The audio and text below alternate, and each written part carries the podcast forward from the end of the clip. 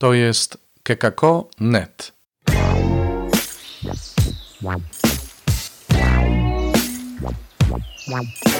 Poranny suplement diety. Komentarz ojca Alvaro Gramatyka do Ewangelii według świętego Marka, rozdział 13, wersety od 24 do 32, na 33 niedzielę zwykłą, 14 listopada 2021 roku. Jezus powiedział do swoich uczniów: W owe dni po wielkim ucisku słońce się zaćmi, księżyc nie da swego blasku. Gwiazdy będą spadać z nieba i moce na niebie zostaną wstrząśnięte. Wówczas ujrzą Syna Człowieczego przychodzącego w obłokach z wielką mocą i chwałą. Wtedy pośle On aniołów i zgromadzi swoich wybranych z czterech stron świata, od krańca ziemi po kraniec nieba. A od figowca uczcie się przez podobieństwo. Kiedy już jego gałąź nabrzmiewa sokami, wypuszcza liście, poznajecie, że blisko jest lato. Tak i wy, gdy ujrzycie te wydarzenia, wiedzcie, że to blisko jest u drzwi.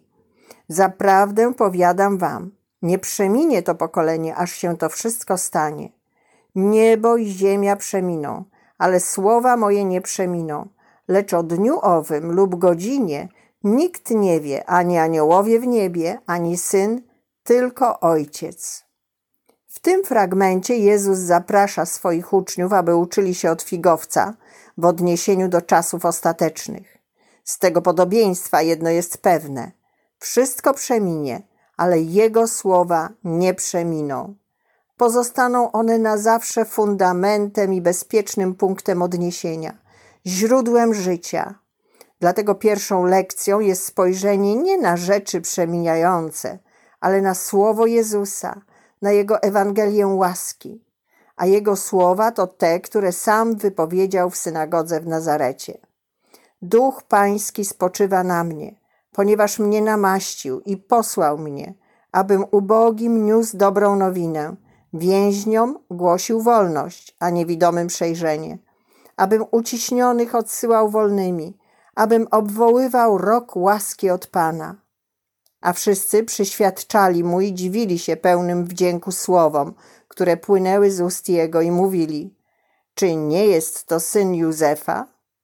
Są to słowa Ewangelii, nowa nauka, przekazana z autorytetem do tego stopnia, że rozkazuje nawet duchom nieczystym, a one są mu posłuszne. Słowa, które wyzwalają i dają nowe życie oraz nadzieję.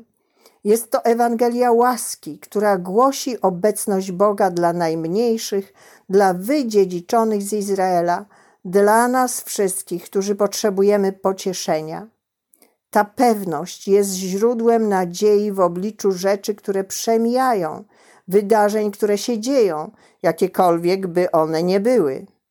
Jego zbawcza obecność zawsze będzie blisko, u drzwi naszego życia i naszego świata Mimo wszystko, taki jest sens przypowieści o figowcu. Boże błogosławieństwo jest zawsze na drodze naszego życia. Jest to bliskość, która jest już obecna i która nieustannie się urzeczywistnia i aktualizuje.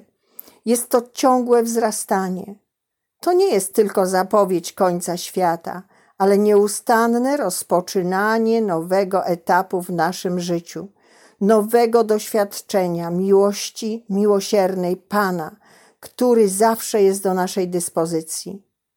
Dlatego też żadne pokolenie nie będzie pozbawione możliwości doświadczenia tej bliskości, która staje się coraz bliższa, aż poczujemy się coraz bardziej kochani przez Pana.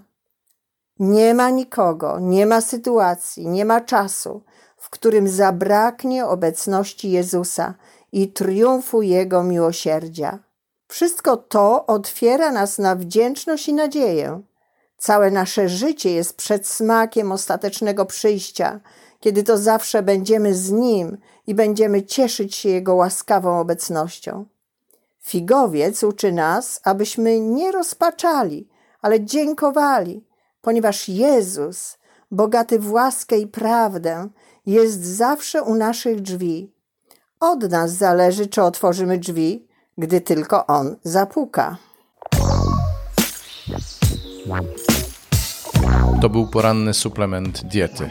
Czytajcie Słowo Boże, dzielcie się nim, na przykład pisząc na adres redakcja małpa.kekako.net.